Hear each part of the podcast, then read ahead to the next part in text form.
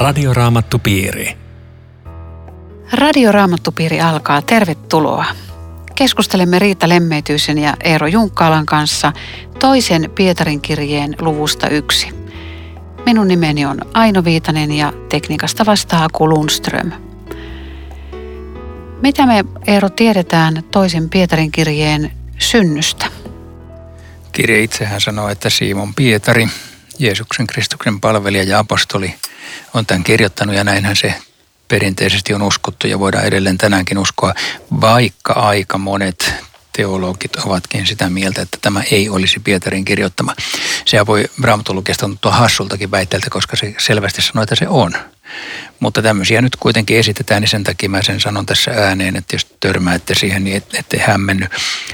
Se perustuu lähinnä siihen, että tämä kieli ja teksti on hyvin erilaista kuin ensimmäisessä kirjeessä. Täällä on joitain kohtia, jotka näyttäisi viittaavan siihen, että se on paljon myöhemmin kirjoitettu, mutta ne ei ole mitenkään hirveän vakuuttavia. Että mä olen sitä mieltä, että meillä ei ole mitään syytä luopua siitä käsityksestä, minkä tämä itse antaa, varsinkin kun sitten ekasluvussa Pietari vielä kertoo yhden kokemuksen Jeesuksen kanssa elämisestä, joka puhuu tietenkin tämän aitouden puolesta. Luultavasti siis 60-luvulla jonkin verran ennen Pietarin marttyyrikuolemaa kirjoitettu Roomasta. Luetko Riitta tuon jakeen yksi tähän alle? Simon Pietari, Jeesuksen Kristuksen palvelija ja apostoli, tervehtii teitä, joille Jumalamme ja vapahtajamme Jeesus Kristus vanhurskaudessaan on suonut saman kalliin uskon kuin meille. Siinä on nyt palvelija ja apostoli. Onko tällä sanojen järjestyksellä lukijoille joku viestiä, mikä se voisi olla? Ei mun mielestä. Onko sun mielestä? Ei. Ei. No onko... No eikö? Siis ensin on palvelija ja sitten vasta sen jälkeen apostoli. No hyvä, sovitaan tuon. Sä keksit tuon. Mutta mut, mut hei, tämä on musta kaunista sama kallis usko. Eli, eli sen korkeampaa kristillisyyttä ei ole kuin usko Jeesukseen.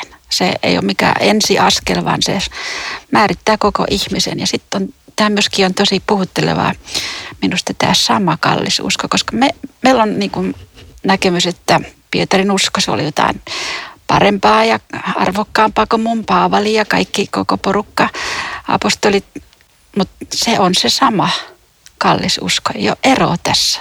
Tietysti Simon oli, Pietari oli varmaan semmoinen uhoja ja että minä seuraan sua vaikka kuolemaan ja teen sitä ja tätä. Ja, ja nyt hän sitten kumminkin aloittaa sillä, että hän on palvelija. Kyllä joo. Eli niin kuin näkemys on, on, uho on hävinnyt. Häipynyt, kyllä näin, näin epäilemättä on. Ja Jumala ja Jeesus voidaan, siis se tunteminen kasvaa, kertoo, kertoo Pietari. Ja, ja miten se kasvaa raamattua tutkimalla. Joo itse asiassa mennä kiinnittää huomiota, että Jumalamme ja vapahtajamme Jeesus, Jeesus on Jumala. Tässähän sanotaan myöskin, myöskin tietyssä mielessä se asia. Tietenkin tässä voidaan tarkoittaa isä ja poikaa molempiakin. Ja siis tästähän tulee ilmi se, että usko suodaan lahjana. Nyt joku on kysynyt joskus, että miksi te usko suodaan jollekin, mutta jollekin toiselle ei. Mitä te siihen sanotte? Ei voi sanoa muuta kuin, että Jumalan tahto on, että kaikki ihmiset pelastuvat. Miksi joku ei pelastu, sitä me emme tiedä. Mutta meidän tehtävä on pitää sitä esille kaikille ja uskoa siihen, että kuka tahansa voi tulla. Sitten jos joku ei tule, niin sitä me emme tiedä miksi ei. Eli jos joku pelastuu, se on Jumalan tahto, mutta jos joku kadottuu, niin se on ihmisen oma vika. Näinkin se voidaan sanoa, vaikka siihenkin jää se sama looginen ongelma.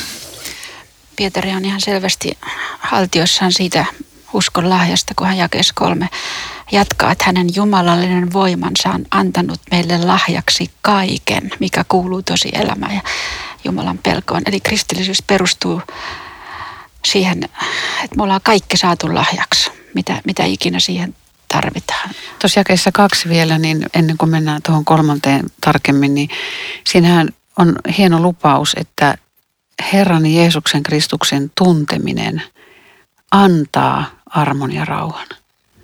Eli siinä on, siinä on lupaus. Ja, ja kolmannessa jakessa olemme päässeet tuntemaan hänet. Se on sama asia vielä, että, mm-hmm. että se Jeesuksen tunteminen on uskoa ja usko on Jeesuksen tuntemista.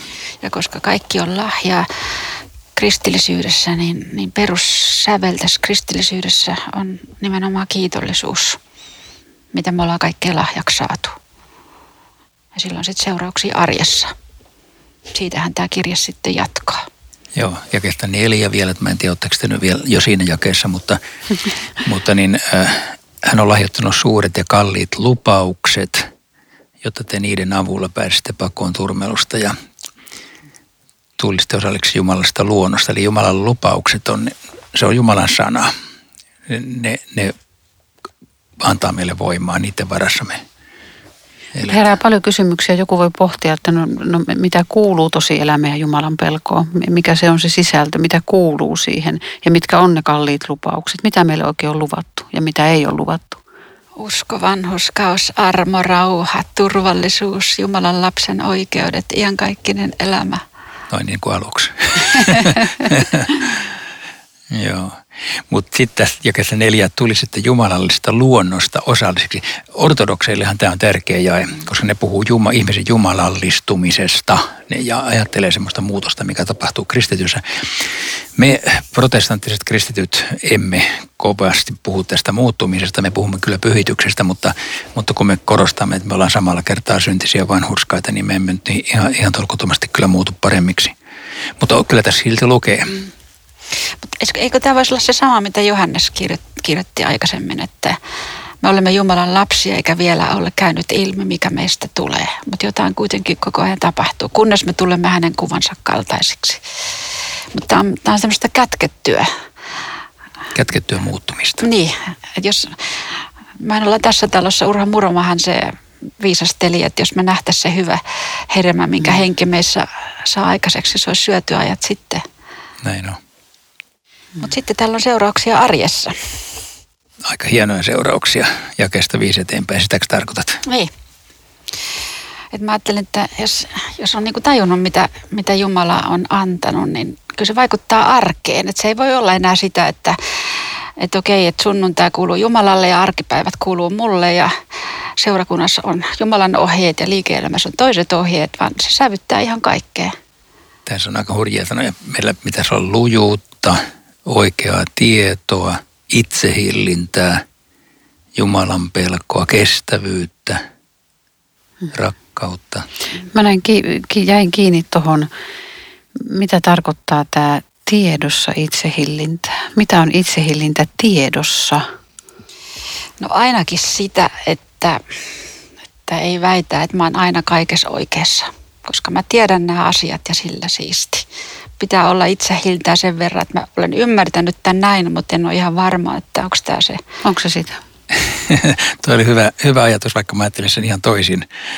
Mä ajattelin jotenkin, että, että mitä enemmän meillä on niin kuin uskosta oikeata tietoa, niin se auttaa myöskin eh, itsehillintään. Mm, sekin on. Joo, mutta tämä on tämmöinen lista, että minusta tästä tämä voi olla monimerkityksiset mm. nämä, koska tämä on, tämä on pikemminkin tällainen ikään kuin luettelo, että tohon suuntaan menette, tommoisia asioita teidän elämässänne pitäisi olla tai niitä tavoitella. Ei tässä kerrota, että me olemme saavuttaneet kaikki nämä.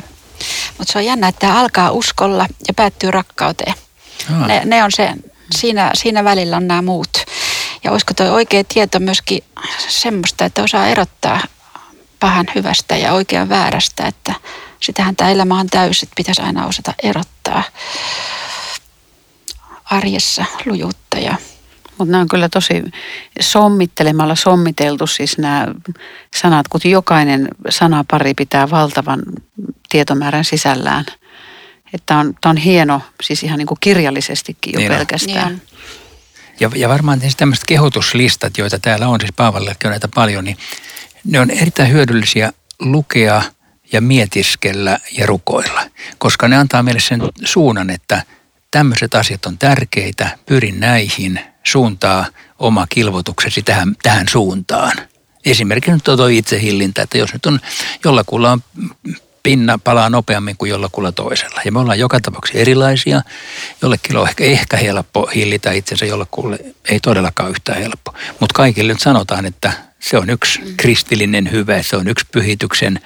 Mm, mutta ehkä se ei tarkoita persoonallista ihmisen niin kuin tämmöistä temperamenttia, vaan, vaan kyse on tämmöisestä laajemmasta asiasta. Kyllähän varmaan ihminen saa olla temperamentiltaan se, mikä hän on syntyessään, mutta että se itsehillintä on niin kuin tämmöinen laajempi asia. Yritätkö jotenkin olla niin kuin filosofinen? Ei, ei, ei, vaan toiset ihmiset on siis luonteeltaan äkkipikaisempi kuin toiset. No niinhän mä sanoin. Okei. Okay. Mutta rakkaus tulee aina ja kaikkialla, että, että se viihtyy ihan selkeästi niin kuin arjen asioissa. Se ei ole mitään tunnetta, vaan sinne se aina niin, pannaan. todellakin. Ja tuo hedelmän kantaminen varmaan tässä on oleellista tosiaan kahdeksan, että kristitty ei jää toimettomaksi, ja vaan se, että kun hän tuntee Kristuksen, niin, niin silloin hänessä kasvaa sitä hedelmää. Juuri näin, että se, se tähtäyspiste on kuitenkin aina niin kuin Jeesuksessa mm.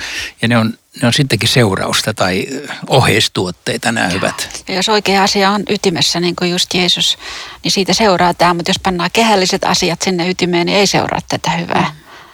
Mutta aika raju toi jää yhdeksän, että se, jolta kaikki tämä puuttuu, on likinäköinen, suorastaan sokea. Joo, aika, et, et, aika raju teksti. Joo.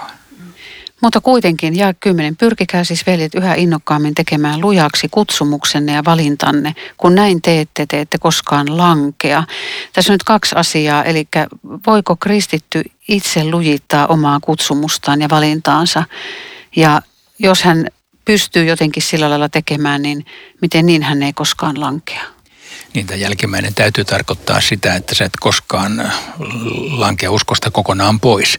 Siis semmoisia lankeemuksia joka tapauksessa tulee siis, että joka päivä jostakin vippaa. Usko ei ole siis täydellistä. Mutta äh, tämä on hyvä, hyvä kysymys, että miten me tekisimme lujaksi kutsumuksemme ja valintamme, koska mehän ei voida tehdä pyhitystä. Me ei voi, niin kuin, mä voi päätä tänään pyhityn niin ja niin paljon, ei, ei en pysty. Mutta mitä mä pystyn tekemään? Mä pystyn sunnuntai-aamuna päättämään, meneekö mä kirkkoon vai en. Mä pystyn kirjoituspöytäni ääressä päättämään, avaanko mä raamatun vai en. Mä pystyn ehkä päättämään senkin, että lähdekö mä katsoa jotain ihmistä, jota mun pitäisi käydä katsomassa oso- rakkauden osoitukseksi, huolenpidoksi tai muuta. Mä pystyn päättämään sen. Eli siis mä pystyn tekemään jotain sen hyväksi, että mun uskoni vahvistuu. Onko näin? On, ja, joo, ja kun näin teette, siis mulle se just sanoo samaa, mistä, mistä puhut, että, että Jumala haluaa tehdä tätä yhdessä meidän kanssamme, siis meitä kysytään mukaan, niin, niin ihmeellisesti kun se, kun se kuulostaa. Hän, hän aloitti hyvän työnsä, mutta silloin käytännön seurauksia ja ne jää meille yksi henkilö justiin puhui tästä ja, ja kyseli sitä, että eikö tämmöisestä tule semmoista lakihenkistä suorittamista, että nyt lue raamattua ja käy katsomassa ihmisiä ja käy kirkossa. Ja entäpä sitten, jos oikein kerta kaikkea väsyttää eikä jaksa, niin onko kristitty vapaa jäämään joskus kotiin? On, on, on, ehdottomasti. Mm. Siis tässä on kaksi puolta. Toi, toi on hyvä pointti, että jos sä teet näistä semmoisen lakipykälän tai portaikon – niin et, sä et ikinä pysty oikeastaan täyttämään kaikkea ja se jää talamittaiseksi. Mutta sitten jos ajattelee näin päin, että hoitaakseni suhdetta Jumalaan, teen asioita, jotka kuuluvat tähän, niin yritän tehdä ne vapaaehtoisesti iloisin sydämin.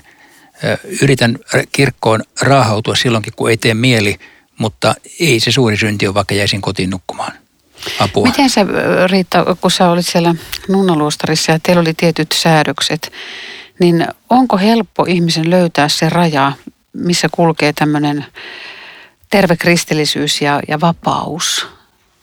Luostarissa ei sitä kyllä löytynyt eikä, eikä ollut, mutta se oppi, minkä mä sieltä opin, kaiken työstämällä on just toimista Eero sanoo, että, että Jumala antaa kaikki hyvät lahjat armosta mutta niiden osallisuuteen meidän pitää astua itse. Siis Jumala on kattanut ehtoollispöydän, armopöydän, mutta, mutta mun pitää lähteä kirkkoon. Sitähän ei tee mun puolesta.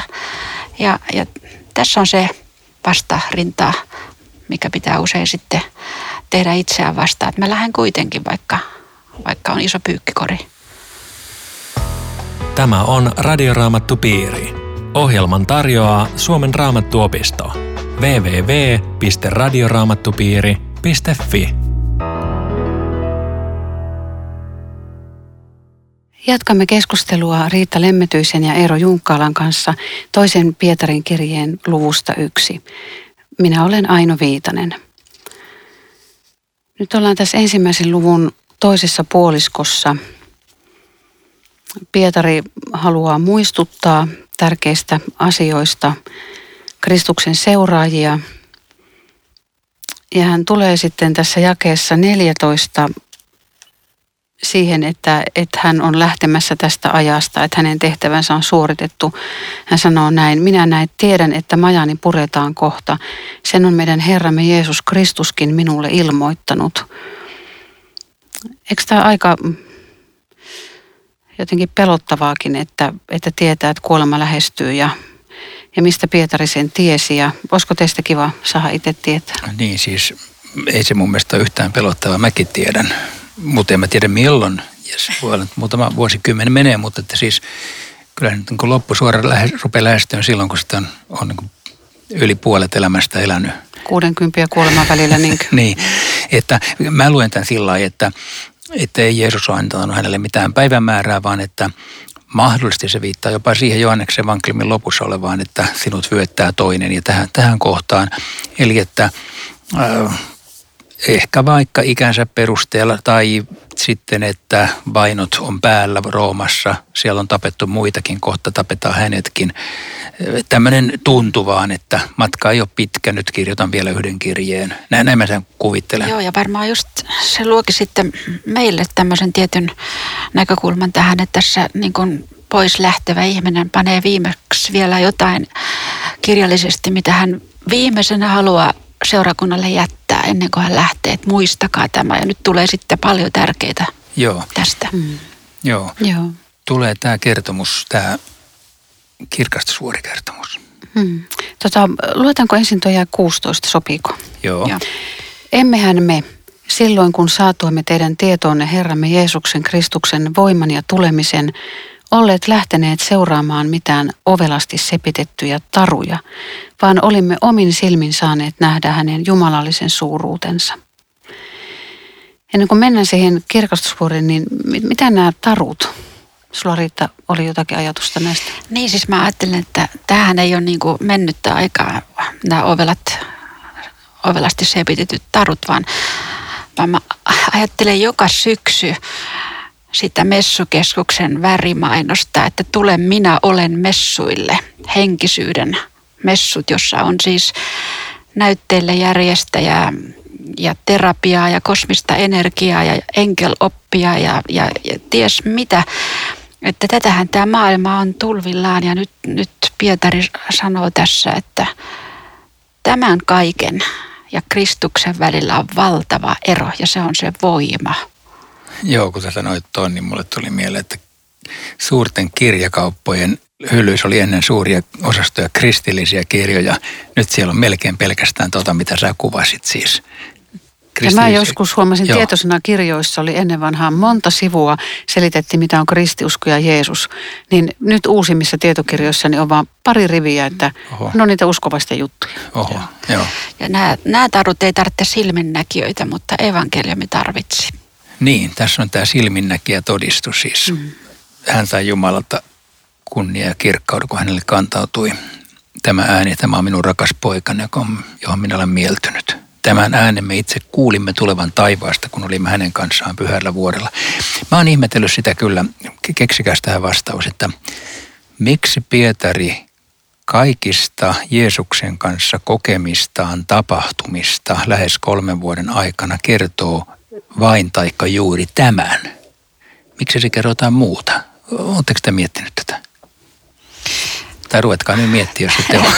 Mutta onko muuta kertomusta, jossa tulisi esiin se, että, että verhon näkyvän ja näkymättömän maailman välissä raotettiin sen verran, kun se tässä kertomuksessa tapahtuu. Muu, muualla sitä ei tapahdu. Onko tässä yksi syy? Mun tuli mieleen, että kun siellä oli Mooses ja Elia, että et siinä on niinku tämä raamatun punainen lanka ja ne puhuu siitä Jeesuksen tulevasta kärsimyksestä, eikö niin? Aha. kaksi hyvää selitystä, jotka, jotka ei ole edes paljon toisensa poissulkevia, koska siinä niin just tämä tietynlainen tulevan maailman elämä ja, ja ikuisuuden. Tämä voi todellakin olla. En mä tiedä, mikä se oikea vastaus on. Mutta menihän se ihan sekaisin, kun se olisi majan sinne halunnut rakentaa. Kyllä, että kyllä se tietenkin se teksti jo antaa ymmärtää, että se oli niin kova juttu, että se oli jotakin, että se oli kaikkein ehkä hurjin hengellinen kokemus, mitä hänellä ikinä oli. Sitten, en tiedä, kun muistaako kukaan raamatun lukija, että kun tultiin kirkastusvuodelta alas, niin Jeesus sanoi, että älkää kertoko tästä kenellekään ennen kuin ihmisen poika on noussut kuolleista. Ja tota, siitä on kulunut 30 vuotta ja nyt se kertoo. Nyt se sai kertoa, kun Jeesus on kuollut. Mutta se oli, siinä oli jotain sellaista, että älkää heti kertokokkaan. Se, sekin on aika mielenkiintoinen ajatus. Mun tulee tästä semmoinen assosiaatio, että saako nyt kristitty kertoa omista kokemuksistaan toiselle, vai onko parempi, että se on hiljaa? No mä luulen, että täällä on jotain tekemistä tuon kysymyksen kanssa sille, että saa kertoa, mutta ei ehkä ihan ensimmäisenä heti, heti lähde laulamaan, jos eilen on saanut valtavan kokemuksen, niin tänään koko maailmalle. Se, voi olla, että se latistuu jotenkin, voi olla, että se ei, se ei niin kuin elä sitä läpi sellaisena kuin Jumala on tarkoittanut ja antanut, vaan antaa sen ensin niin kuin toimia omassa elämässä ennen kuin lähtee puhumaan muille. Mutta mikä on sitten, jos se vielä miettii, että tämä Kristuksen voima, mitä sä Eero siihen sanoisit, mit, mitä sulle tulee mieleen? Saatoimme siis... tietoon Herran, Herran Jeesuksen Kristuksen voiman 16. Mikä se sulle on?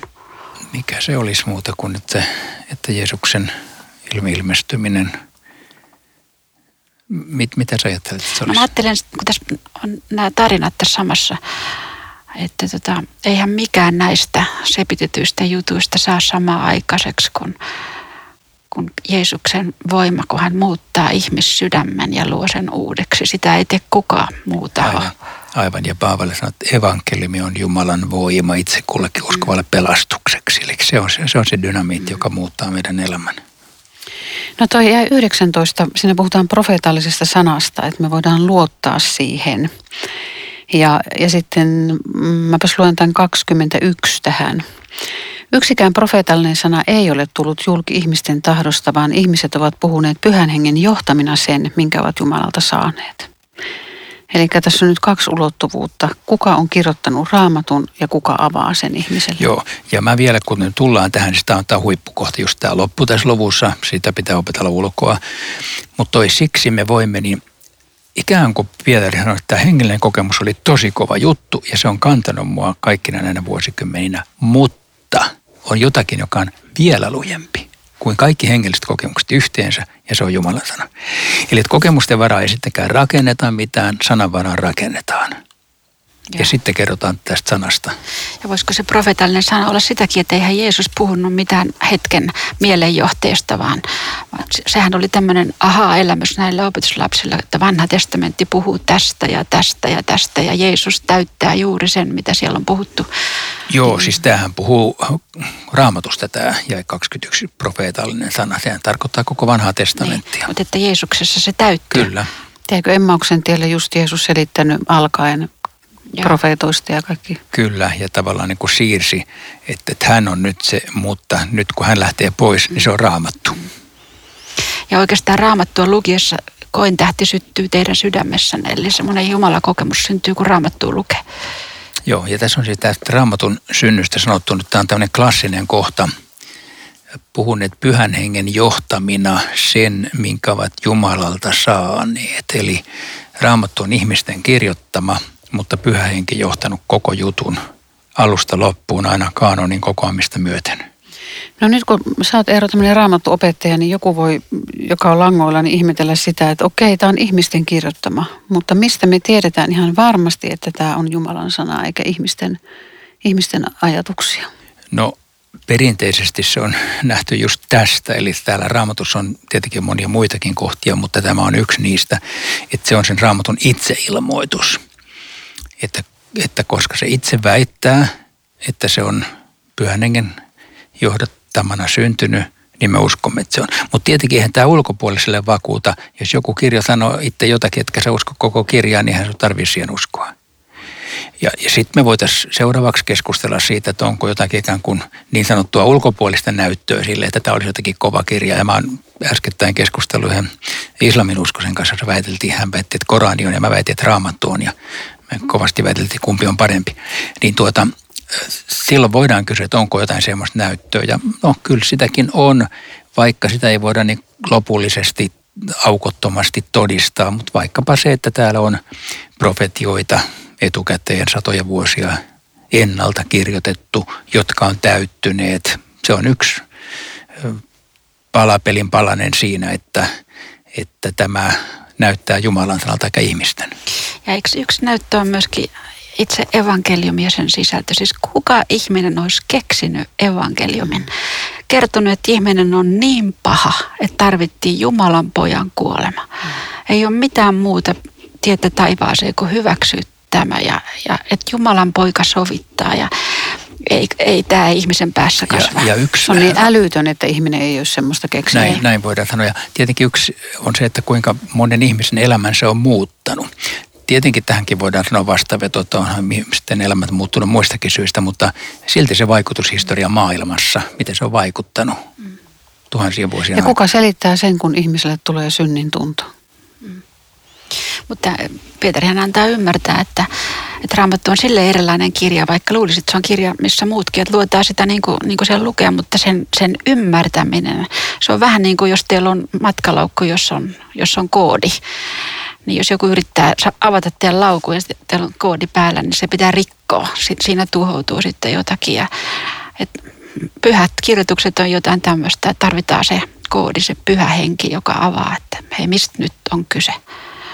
Ja että et Jumala tulee lähelle siinä, mitä sä luet. No mitä haluatte ystävät sanoa kuulijalle, joka, joka pohtii, että kannattaako raamattua lukea? Et jos siitä ei ymmärrä mitään, niin onko, onko mitään järkeä lukea, kun se on täyttä hebreaa? Niin, onneksi on suomeksi käännetty. Mutta silti, sitä ei ymmärrä mitään. Ei aina ymmärrä. Se on semmoinen yksi salaisuus, että raamattu on selvä ja yksinkertainen. Tämä on yksi uskonpuhdistuksen periaate. Se tarkoittaa, että kuka tahansa raamatun lukija voi aivan täysin käsittää raamatun pääsanoman. Mutta samalla se on loputon, tyhjentymätön aarreaitta ja monissa kohdissa tosi vaikea ja pitää rukoilla Jumala avaan sitä ja kaikki kohdat ei ikinä avaudu, mutta ei se mitään. Mutta pyhä henki on ollut siinä tota, läsnä, kun se kirja kirjoitettiin. Vaikka Luukas teki paljon pohjatöitä ennen kuin kirjoitti. Piiri. Meillä loppuu aika ja palataan ystävät jälleen viikon kuluttua asiaan. Rukoiletko Riitta tähän loppuun? Elävä Jumala, me kiitämme siitä, että saamme olla sinun kutsumiasi ja valittuja. Kiitämme siitä armosta ja rauhasta, jonka olet elämäämme antanut tämän saman kalliin uskon takia, josta Pietari kirjoittaa. Kiitämme lupauksista, joiden varaamme heittäydymme koko elämämme kanssa. Kiitämme sinun sanastasi ja rukoilemme, että näytä meille arjessamme, että tämä sana on totta ja lupausten antaja on ehdottoman luotettava. Amen. Radioraamattupiiri. www.radioraamattupiiri.fi